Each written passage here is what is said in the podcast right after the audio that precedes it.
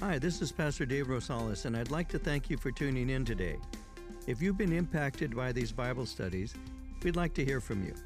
Whether you're listening through iTunes, Google Play, or any other platform, tap on the stars and leave us a review.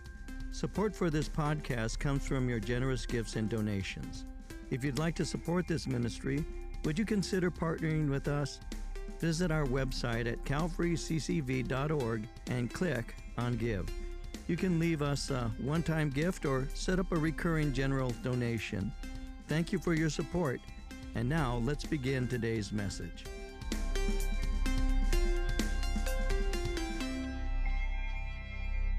Acts chapter 2. And as is my normal way of doing things, I'm going to bring you up to speed and remind you of several things, laying a foundation uh, in order that we'll kind of uh, have a better understanding of what is uh, taking place as we'll be looking at this in chapter 2. So, beginning at verse 1, chapter 2, the book of Acts, reading to verse 4, Luke writes, When the day of Pentecost had fully come, they were all with one accord in one place. And suddenly there came a sound from heaven as of a rushing mighty wind, and it filled the whole house where they were sitting. Then there appeared to them divided tongues as of fire, and one sat upon each of them. And they were all filled with the Holy Spirit and began to speak with other tongues as the Spirit gave them utterance. When I got saved, I, I, I, I got saved in the middle of a, of a, of a movement, a revolution. And, and when I got saved, I, I asked the Lord if He would, if He would, would fill me, if He would do a work in my life. Uh, I didn't want to ever go back to what I was. I wanted to be one who was walking in the newness of, of life and all. And so, as a, a brand new convert, somebody who had, had really little experience in terms of ever hearing Bible studies or teachings, naturally I asked the Lord to give me all that He had uh, for me. And, and so, very early, I, I became acquainted with a, a term being baptized in the Holy Spirit. We're going to be looking at that today in chapter 2 here in the book of Acts because it is the uh, day of Pentecost that this occurs. I remember I was seated after a Bible study. We used to go to Calvary Chapel, Costa Mesa for the Bible studies. And at the end of the Bible study, my friends and I would all jump in a car and return, and we'd come back to a place in a house one of my friends was uh, renting in La Habra. And, and we would go to that house and we would sit, because we were hippies, we would sit on the floor and uh, in a circle. And as we would do so, we would hold hands and pray. And, uh, and we would, uh, after we did that, we would begin to sing songs that we had learned. And, and then after that, we would speak with one another about the Bible study we had just gone to. What did you get out of the study? What did the Lord speak to your heart? And that became the early history. That was what I was raised in. That was Christianity. It, it wasn't going to church on a Sunday and then doing what I want during the week. It was a seven day a week kind of thing. It was every day read the word, every day pray, every day fellowship, every day do what the Lord would have you to do. And then go to Bible studies during the week, maybe in the uh, Monday evening or whenever, a Thursday night go to church on Sunday. Those are the kinds of things that we did. And that was normal Christian life because I wanted more of God. I wanted as much of God as He was willing to pour into me. I still remember hearing this term, baptized in the Holy Spirit. And the way it first came to my, my ears was very simple. I was like three weeks old in Christ, and uh, we were at the house as we normally were. And I was seated on a couch, and there was a guy who was leaning against the wall off to my right. I still can picture him as he was quietly speaking in a language that I'd never heard. And somebody happened to be seated next to me, and I said, What is that guy doing? And he said, Oh, he was baptized in the Holy Spirit tonight. I said, Really? And what is that? I'd never heard of that. What is that? He says, Well, the Holy Spirit came upon him and gifted him with the spiritual gift. I said, And that is what? He said, It's the gift of tongues. Because the guy was speaking quietly in a language I couldn't understand. And so I go, Oh. That was my first experience of hearing even those, those phrases. And, and the fellow who was seated next to me got up, walked away, and somebody else came and sat next to me where this other guy had been seated. And he turns and looks. I mean, the guy's only six feet away, and he's looking at him and he's quietly speaking. And this guy seated next to me on the couch turns to me and says, What's he doing? Well, now I'm the Bible teacher.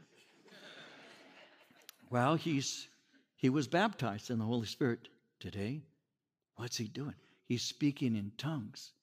He goes, Tongues, what's that? I said, I think it's Hebrew. So that was my first explanation. I had no cue, no clue about that at all. But I, I, I whatever it was that the Lord did for him, I wanted that for myself. I wanted the fullness of the Spirit, and should the Lord gift me with spiritual gifts as He does, I, wanted Him to do that. I wonder how many in this room still hunger for that. I did, and I still do. God, fill me with your Spirit. Use me for your glory.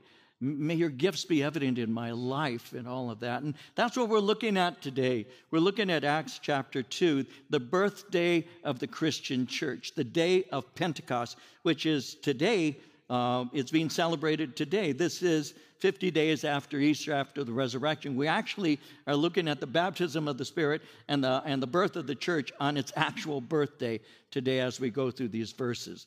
And so, as we look at this, um, last time we were together, I spent time sharing with you how that Jesus had commissioned his men. He had said, You're to go out into all the world and you're supposed to make disciples. You're to evangelize, is what he was saying. You're, you're to, to encourage people to conversion. And, and when they've been converted, when they've come to faith in, in Jesus Christ, he said, you are to make them into uh, disciples by teaching them. And, and if they're actually disciples, we had looked at this, uh, as new believers, they would reveal their faith by obeying what they were taught. So their hunger for the Word of God would reveal the reality of their conversion. A person who has no hunger for the Word of God has every right to wonder whether they're saved. You see, because a newborn babe desires the sincere milk of the Word, babies desire food, and a believer will desire God's Word. And so their hunger for the Word of God reveals the reality of their walk with God and even their conversion. So, by being taught and by their obedience to the Word of God, they were going to be able to grow spiritually. Now, these are people who are supposed to go out throughout the world preaching a gospel message. They're supposed to go beyond their borders. Many of them had never even really been much beyond, if at all, the borders of Israel. They, they didn't go into the whole world as a practice. Many people, even in this room, have never really been beyond their borders very much. Maybe you've gone to Arizona, maybe you've gone to Nevada, Oregon, or whatever. Maybe gone into Tijuana or, or uh, uh, you know, but never have gone throughout the world. And so it would be a new experience for even many of us in this room to actually travel somewhere into a new culture and to bring a message. And for them, it, it's the same. They, they had never really traveled that far. Perhaps some of them never had traveled at all. And for them to take this into the whole world is really an amazing command for them to be given. Go into all the world and preach the gospel, not just in Jerusalem, but in Judea, Samaria, into the uttermost parts of the earth is the commission, right? How are you going to do that? They didn't have satellite, obviously. They didn't have social media or TV. They didn't have radio or printed material. How are they going to be able to take this message throughout all the world? Well, it began with a touch from God. God had touched their life and they had a powerful experience with him. They'd been saved. And being saved, they wanted others to be saved. That would be the starting point. It's like what Paul said in 2 Corinthians 5:14 when he, he had said the love of Christ compels us. There was something within them, obviously, but the command was them for them to go. And the command was for them to love others. And, and in going and loving others, uh, that would compel them to do so, but it didn't necessarily mean that they'd be successful in their ministry. You see, they're going to be witnesses in a world that crucified the one they're speaking about. They're going to be going out taking a message of Jesus Christ who had been put to death. Now, in their personal experience, it wasn't that long ago that they had abandoned him. Jesus, when he had been betrayed and when they took him into, into custody there in the Garden of Gethsemane, Jesus had already forewarned them. He had already said to them, You're going to forsake me. And all of them had, had rejected the notion that they would do that, but when it came down to it, they did. They all had forsaken him, they all had fled.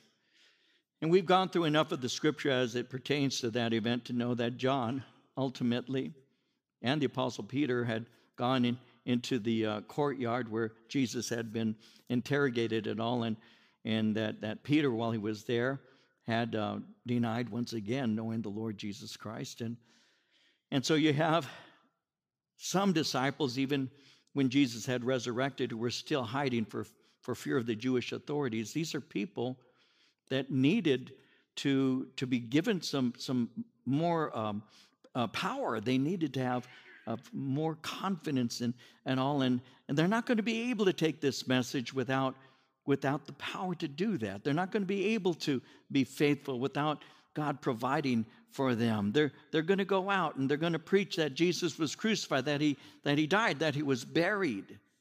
But they're also going to go out and speak concerning the fact that he rose from the dead. And, and they're going to go out and they're going to, they're going to be uh, calling people to repentance. They're, they're going to be preaching a, a message of remission of sins. And, and, and they're going to be his witnesses. That's what he wants them to be. They're going to speak concerning his works and his teachings. They're going to be witnesses of his resurrection. They're going to preach Bible truth.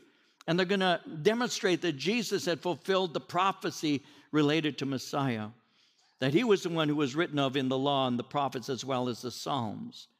But as they do that, they're going to encounter spiritual and physical obstacles. How are they going to be successful? They're going to be made successful because they're going to be enabled to be by the power of the Holy Spirit. They're going to accomplish this work by God's power. In chapter 1 here in the book of Acts, in, in verse 4 and 5, it, it, it reads, being assembled together with them, he, speaking of Jesus, commanded them not to depart from Jerusalem, but to wait for the promise of the Father, which, he said, you've heard from me. For John truly baptized with water, but you shall be baptized with the Holy Spirit not many days from now. So he's already told them this is going to take place and he told them that they were to wait. Now, when he says wait for the promise, that word wait simply means to await an event. They're to wait because God is about to fulfill his promise. And so they've been told, you need to wait. When it speaks of promise, that word promise is an announcement of divine assurance for good. One commentator said this word promise is used only of the promises of God. It often speaks for the thing promised and thus signifies a gift graciously given and not something that was secured by negotiation. So, this promise is also referred to as a gift. So, later on, when the Apostle Peter was speaking of the promise, he referred to this promise really as a gift. Acts 2:38.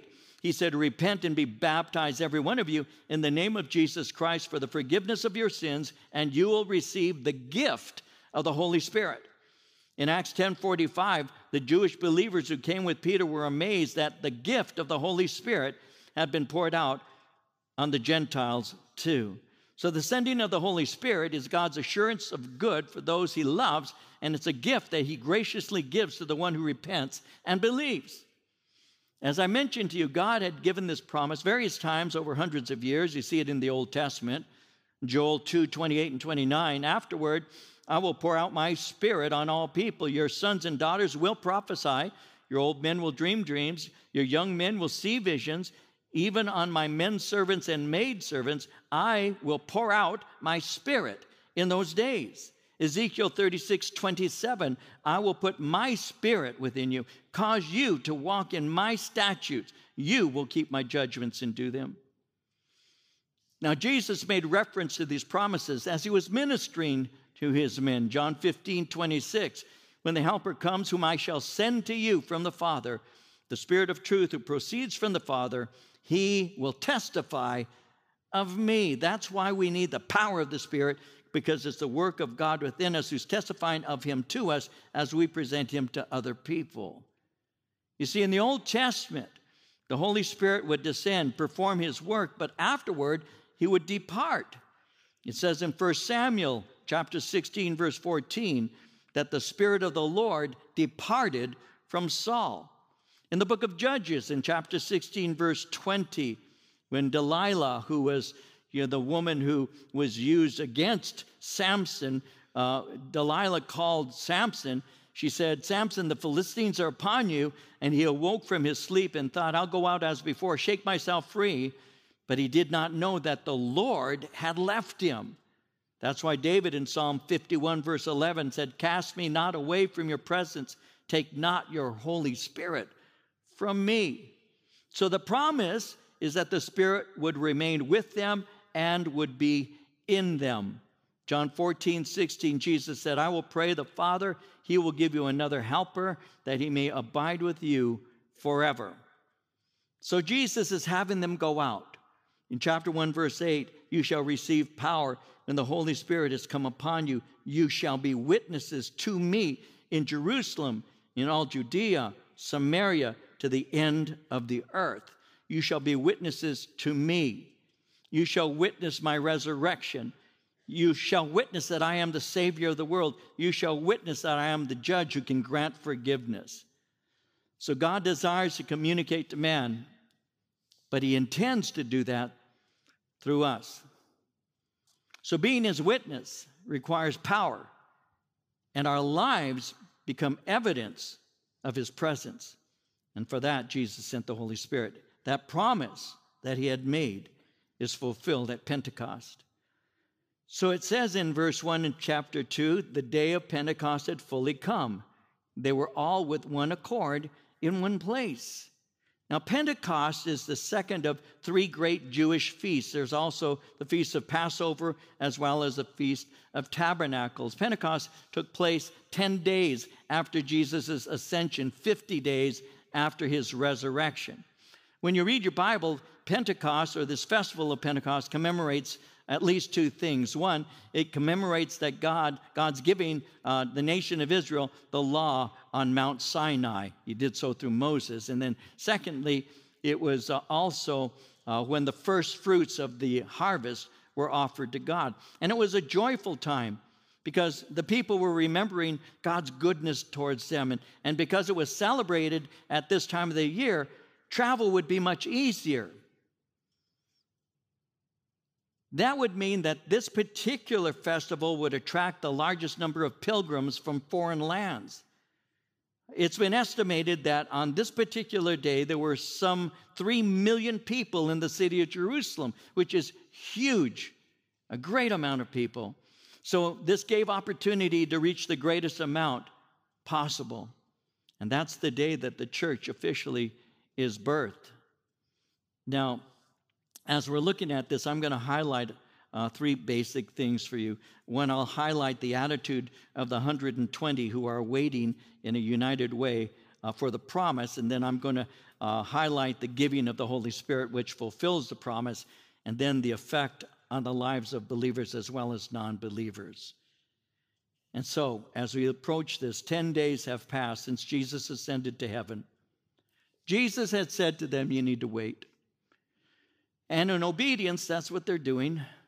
They're waiting. But as they wait, they're in an attitude of anticipation. And they're in unity. And as they're in unity and waiting, they're expecting to receive the promise that God has given. They're in one place, they're in one accord, and it's this one place, one accord, that's where the promise is going to be fulfilled. Now, when you look at verses 14 and 15 of chapter 1, it tells us there were around 120. And it also tells us what they were doing. They were continuing in one accord in prayer and supplication. So their hearts were set on one thing, and that is to receive the promise. They're unified, they have a spirit of anticipation, they're waiting on the Lord, they put aside self seeking, and they're anticipating God fulfilling the promise that he made. Now, this unity of the, the disciples isn't always the, the case. It wasn't as we went through scripture very often, as we've gone through Mark and, and looked at, uh, at the different things concerning the, the uh, apostles and all, they, were, they weren't always united. Very often they were arguing, and it seems that one of the greatest arguments that they had more than one time was who's the greatest and all of that. So we see that these were people who were still prone to acting in a, in a way that actually did not encourage unity, but actually encouraged disunity. But now, they have a spirit of anticipation. They're in obedience, waiting for the Lord, and they're praying and seeking God. They're not walking in the flesh, if you will, right now. They're united. Now, Jesus had commanded them remain in Jerusalem till you receive power. So there they are praying, waiting with anticipation. They want to receive this promise. And three things are contributing to the reception. Three things will also contribute to us walking in the power of the Spirit. One of it is obedience. They were commanded to tarry, to not depart, and they obeyed and they waited. Two, there was a spirit of unity there. They were no longer selfishly seeking personal benefit. And then three, they had this hunger, this expectation, and they were thirsting for the Lord. And so as they're there, they're all in one accord in one place. Verse 2 Suddenly there came a sound from heaven as of a rushing mighty wind. It filled the whole house where they were sitting. The promise is being fulfilled. The sound of a rushing mighty wind is heard. It's a roar, is what it is. Literally, it's the roar of a powerful gust of wind, like a mighty and violent windstorm. Now, when it speaks of wind in this way, uh, wind has at least two images we can look at in Scripture. In the Bible, wind can be used in a variety of ways, and one of the ways that the word wind is used refers to the Spirit. Remember a conversation that Jesus had with a man by the name of Nicodemus. Nicodemus had approached Jesus by night, told him that he and his friends were aware that Jesus was more than simply a rabbi. He's performing works and miracles. And, and uh, Jesus responds, it's found in John 3 5 through 8. Jesus answered and said to him this He said, I tell you the truth, no one can enter the kingdom of God unless he is born of water and the Spirit. Flesh gives birth to flesh, but the Spirit gives birth to spirit. You should not be surprised at my saying, You must be born again. Then he went on to say, The wind blows wherever it pleases. You hear its sound, but you cannot tell where it comes from or where it is going. So it is with everyone born of the Spirit. So he uses wind as a symbol of the powerful Holy Spirit, but it is also used as a symbol of the breath of life. All the way back in Genesis, in the first book of the Bible, chapter 2, verse 7, when God created Adam, it says, The Lord God formed the man from the dust of the ground and breathed into his nostrils the breath of life. And the man became a living being. The breath of life speaks of wind. And so, wind is used as a symbol of the breath of life. That would reveal that the Holy Spirit brings power and life to the 120. Now, as this is taking place, verse 3 there appeared to them divided tongues as of fire, and one sat upon each of them, tongues of fire. That would be a visible phenomenon illustrating what was occurring. They literally saw fire in the shape of tongues resting on each of them. In the ministry of John the Baptist, John had spoken of what Jesus would do. In Matthew 3, verse 11, John had said, I baptize you with water for repentance. But after me will come one who is more powerful than I, whose sandals I am not fit to carry. He will baptize you with the Holy Spirit and with fire. John's baptism was one that outwardly revealed repentance from sin. But Jesus' baptism is of the Spirit and inwardly purifies and gives power. Jesus' Spirit, Holy Spirit baptism, will inflame with love for God and others. And that baptism bestows spiritual gifts and propels believers to live a life that is holy. You see, in this passage, fire would speak of two things. One, it demonstrates that the Lord is present. In Exodus 3, verse 2, there the angel of the Lord appeared to him in flames of fire from within a bush. Moses saw that through the bush, though the bush was on fire, it didn't burn up. So that fire will represent the presence of God, but also it speaks of purification. In the book of Isaiah, chapter 6, verses 6 and 7, Isaiah speaks, One of the seraphs flew to me with a live coal in his hand, which he had taken with tongs from the altar. With it he touched my mouth and said, See, This has touched your lips. Your guilt is taken away, your sin atoned for. And so it speaks of the presence of the Lord. It also speaks of purification for service. So the Spirit coming upon obedient, expectant believers purges. The Spirit produces a holy disciple, one set apart from sin, one set apart from evil. Because we can only live a holy life through the power of the Holy Spirit. So in Galatians 5:16, Paul said it like this I say then, walk in the Spirit, you shall not fulfill the lusts of the flesh. You want to live a powerful, holy life? You need the power of the Holy Spirit working within you. You need to die to sin, die to your flesh, and be open to God's power working within you. So the tongues of fire resting on each of them symbolizes ministry. They're to take the gospel to a world, a world that has a variety of languages. Remember in the book of Genesis at the Tower of Babel, God confounded languages. At that time, the world all spoke a single language, and they used the language to unify in opposition to God. And they went out and they built a tower. We know it as the Tower of Babel. Now, a lot of times people think of the Tower of Babel and they think of uh, kind of like a, uh, uh, an ignorant people we have a tendency of thinking that over the years because evolutionary thought has invaded so many minds. We think, oh, they must have been really backwards back then, when in fact it hasn't been evolutionary, it's been devolutionary. We're not as brilliant as the first inhabitants. They hadn't gone through so much time of sin and, and all the things that has actually made us less than what we originally were. And so during the t- Tower of Babel, they were not ignorantly thinking that they can build a, you know, a, one of the rock stars of our day, A Stairway to Heaven. They weren't doing that. They were building a tower that reached unto heaven. That's what the scripture says. What does that mean?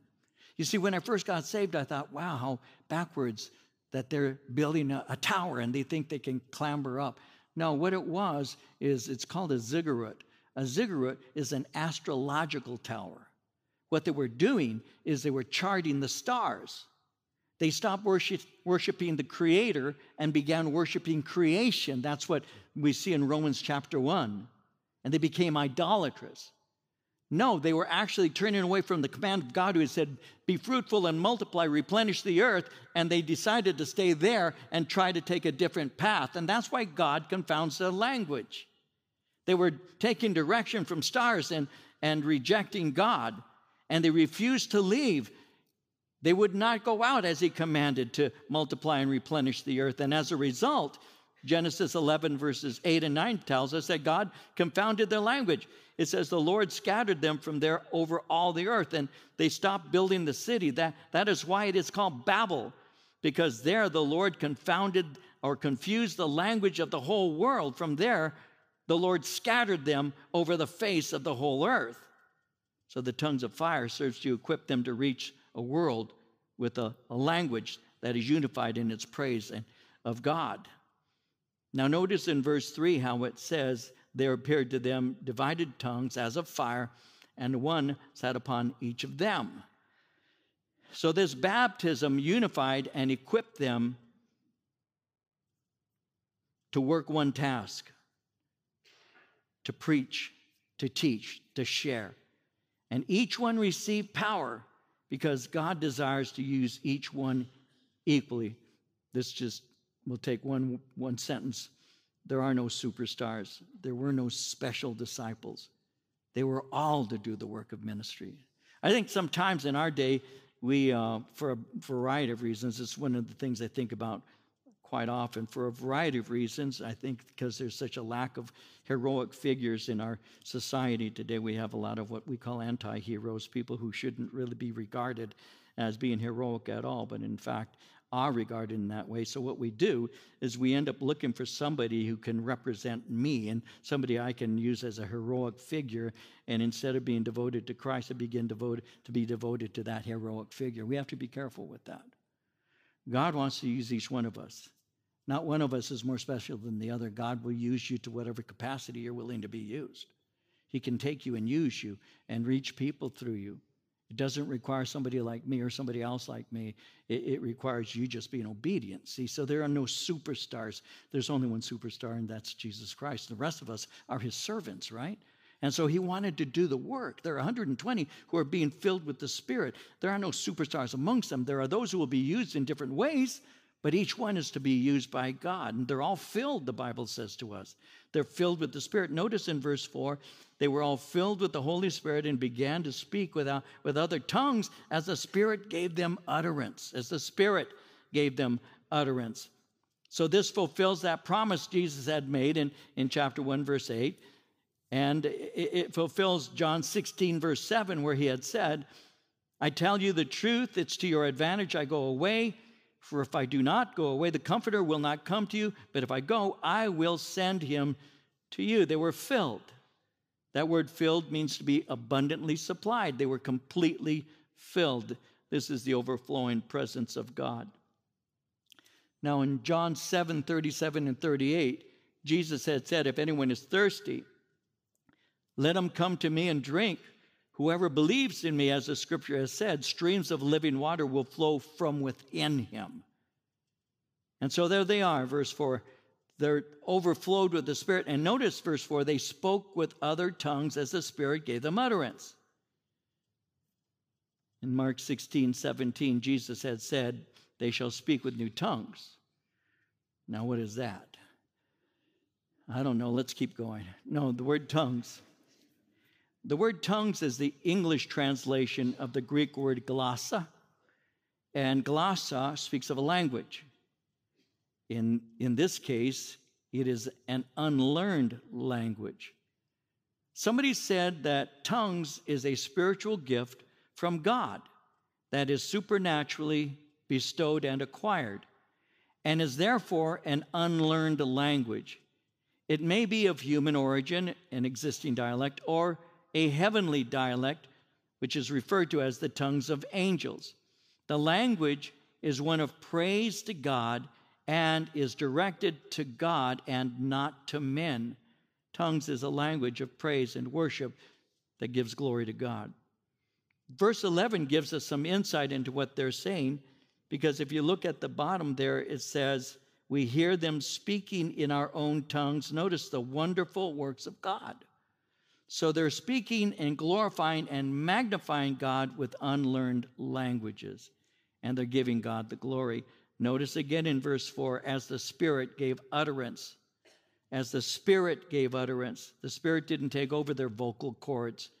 What the Holy Spirit did is He inspired their speech. Now, as this is taking place, this loud sound, they're, they're undoubtedly pouring out from this room into the streets. It says in verse 5 there were dwelling in Jerusalem Jews, devout men from every nation under heaven. When this sound occurred, the multitude came together and were confused because everyone heard them speak in his own language. They were all amazed and, and marveled, saying to one another, Look, are not all these who speak Galileans? How is it that we hear each in our own language in which we were born? Parthians and Medes and Elamites, those dwelling in Mesopotamia, Judea and Cappadocia, Pontus and Asia, Phrygia and Pamphylia, Egypt, and the parts of Libya adjoining Cyrene, visitors from Rome, both Jews and proselytes, Cretans and Arabs, and Chinoans and Ontarians and Pomonians. it's right there in the Bible. Now we hear we hear them speaking in our own tongues the wonderful works of God. They were amazed and perplexed, saying to one another, Whatever could this mean? Others mocking said, They're drunk. They're full of new wine. So there are all these people. As mentioned, Jerusalem was filled with up to three million people, and they had come to celebrate Pentecost. And they heard the sound, more than likely, the sound of this mighty rushing wind. Perhaps they heard the voices of the disciples but as they, they hear this, they gather, and, and it's confusing to them because everyone is understanding what is being said in their own language. Now, when you look at the list there, there are about 16 nations and regions represented. And they say in verse 11, we hear them speaking in our own tongues the wonderful works of God. So they're hearing God being praised and God is being given glory and they're amazed and they're perplexed and, and they're wondering, what is this? It says that some were amazed and perplexed, but others began to mock. Instead of arguing with the mockers, Peter spoke to those who were inquisitive. I think that's a very, very important thing for us to do because they're asking a spiritual question, so they require a biblical answer. Sometimes people will try to explain the works of the Spirit of God by simply speaking of their own personal experiences. There's a validity to that. I mean, we speak of that which we've seen and heard. I understand that. But what Peter did is Peter gave a biblical answer. This is that, he says, which was spoken of by Joel the prophet, who said. So the biblical answer is something he was prepared to give. Jesus had made those promises. He was aware of Scripture. Sometimes, and I've, I've read this in commentaries, older commentaries especially, older commentaries who were written sometimes by people who didn't have a great acquaintance with the, uh, the people of Israel in the ancient times or in the time of Christ. Sometimes they, they just don't speak of it. The fact that, that the children were raised with Scripture, many of them, if not the majority of them, during the time of Christ, being well taught in Scripture, memorizing books of the Bible. They memorized the first five books of the Bible. These are people who, the young people who are very biblical and very knowledgeable, and that's why, that's why the Apostle Peter just says, "No, wait a minute." The book of Joel in chapter two, verse twenty-eight and twenty-nine says this. He refers to Scripture, right? So it's very important to be able to have a scriptural answer for a spiritual question, and that's what he does. So there's the amazed and the perplexed, but you have also the mocking. So when you're sharing with people of the things of the Lord, there will be sometimes someone who's interested, and there'll be sometimes people who are just not. And I learned a long time ago in, in ministry that I will speak to the ones who are interested and those who are not. Then I just I won't I won't take the time to to try to answer them. And I'll discover that usually within the first two or three minutes of our conversation. There was a time when people would approach me wanting to argue. They don't do that anymore. Not that they won't, but they just haven't in a, in a long time. But they would at the beginning, they would come and they want to argue. They brought their, their, uh, their questions and all. And, and so, as a, as a minister who wants to be able to answer the questions, I would, I would, I'd begin, I would begin to answer. And then they'd have a second question. And then I finally discovered, and this was a pattern, I discovered that a lot of times people don't want answers, they want argument. And so I, I developed a technique. I haven't had to use it in a long time, but I would still use it. And it's very simple when it's this. They'd say to me, I'd like you to tell me how come. And my, my response was very basic. I'd say, Are you asking a question or are you looking for an argument? Which is it that you want? Well, I want an answer. I said, oh, Okay, then you want an answer. So it's a legitimate question? Yes. Then let me ask you this Will you allow me to finish my sentence before you break in? And then I'll see you later. Because that they weren't wanting to talk, they wanted to argue. And when you're young, as I have been, um, sometimes you sharpen your sword in debate. And, and I get it. You, you want to learn how the answers apply and responses. I get it. I've done that. But when you're older, you just you you learn to discern. And this is important for all of us, by the way. You share your faith. All you need to ask the person is, do you want an answer or do you want an argument? And they'll tell you up front. I mean, you know, thank God for honest people who will do that. So if they say to me, I want to argue, I'll say, you know, I really don't feel like arguing. You know, and that's the way it is. I won't go there. I don't argue. Man of God is not to argue. So I don't. I just say, you know what? Go to hell. No, I don't say that. just seeing if you're listening. Jesus said, Cast not your pearls to swine. If you're wanting to trample me underfoot, I'm not going to hand you an answer for it. I'm not going to arm you for that. But if you want to talk, I'm here. And that's how it works. So, who does the apostle concentrate on? To those who are interested in, to those who want to know. He doesn't speak to those who are mocking directly, he speaks to the inquisitive and he gives a biblical answer. So he says, They're not drunken. These are people who are under the Spirit of God's influence. And under his influence, they are speaking concerning his wonderful works.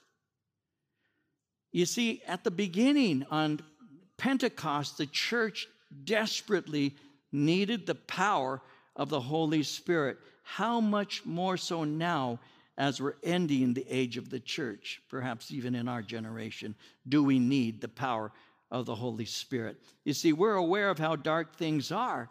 We need the power of God. We need to seek His power to be able to communicate.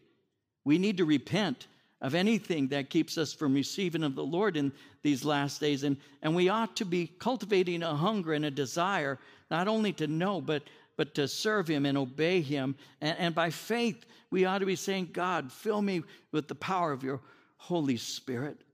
And, and Jesus in Luke 11 13 said it like this He said, If you then, though you are evil, know how to give good gifts to your children, how much more will your Father in heaven give the Holy Spirit to those who ask Him?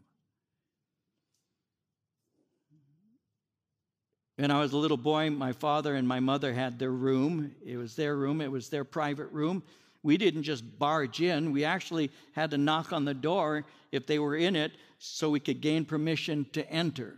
That's how it was when I grew up they didn't they owned the whole house but that was their special place for just them. And mom and dad in the morning would they would daddy would read the newspaper on a saturday or a sunday and he'd have a cup of coffee. And so when i was growing up i uh, I, I, I saw that as a practice my dad had that i thought was was just endearing to me and then one day when i was about six or seven maybe he said david go get me my coffee now i had watched watched my mom as she prepared coffee for my dad Mama would uh, give my dad his coffee every morning before he went to work. And so I knew he took it with a couple of uh, teaspoons of sugar and black and this, uh, just with no milk. I knew how he did it. So he had this cup, his coffee cup. It was the holy cup.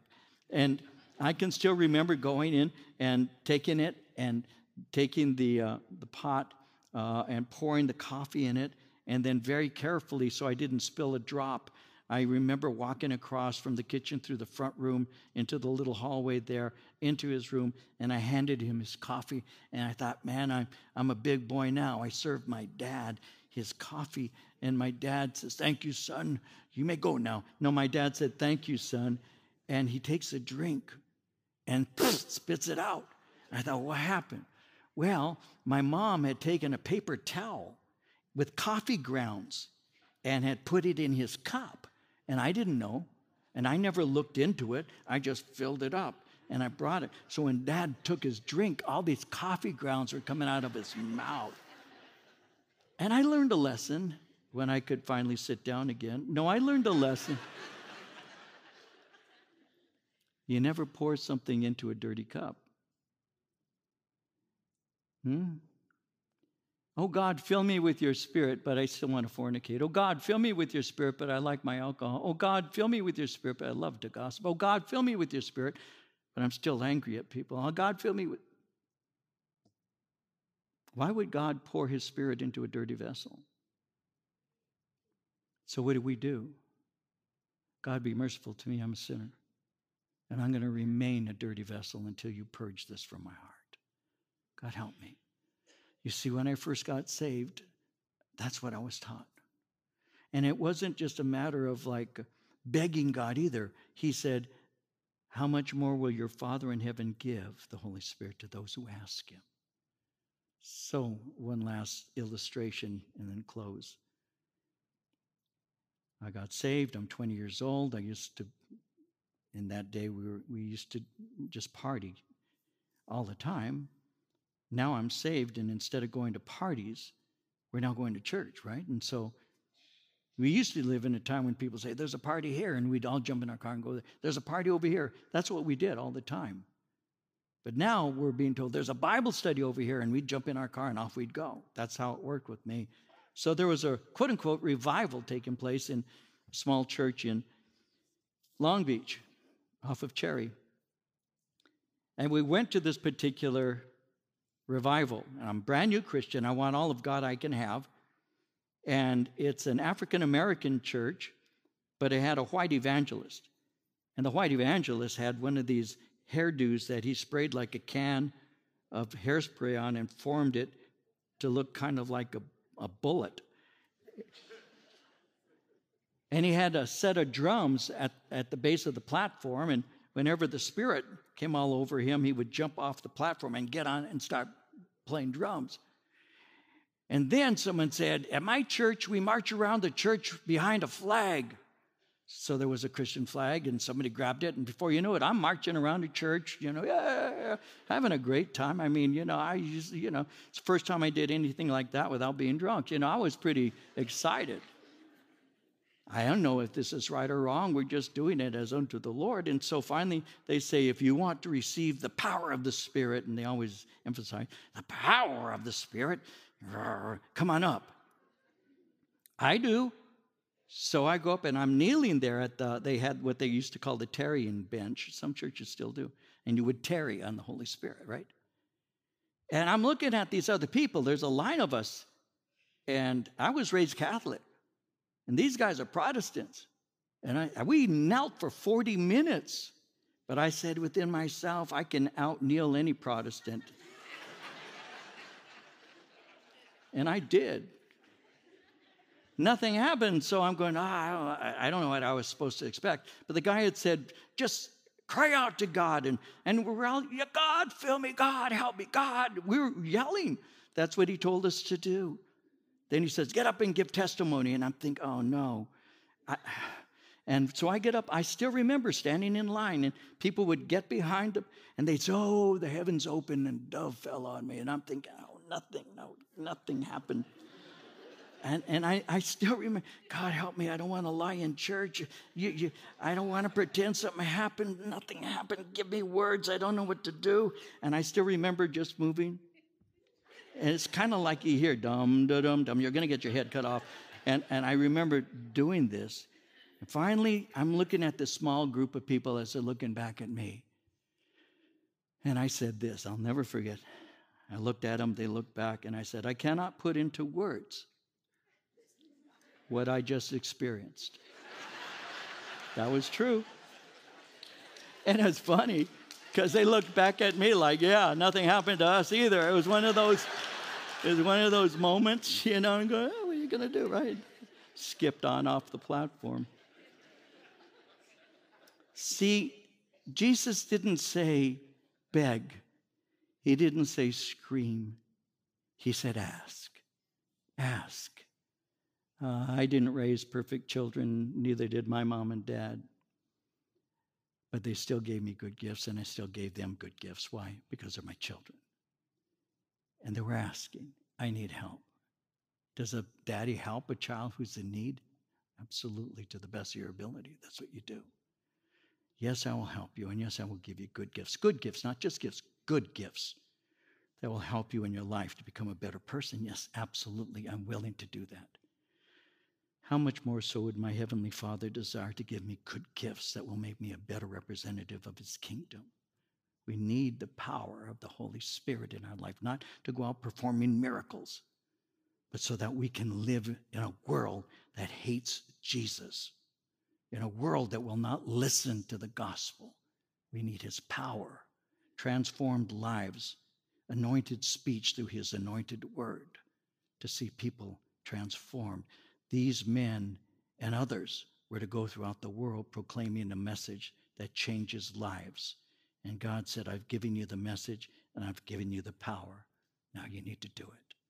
And that took place on Pentecost Sunday, the day that we're uh, celebrating even right now. God, we need your powerful spirit. If you'd like to learn more about Pastor David or Calvary Chapel Chino Valley, please visit our website at calvaryccv.org. Thanks for listening and have a great day.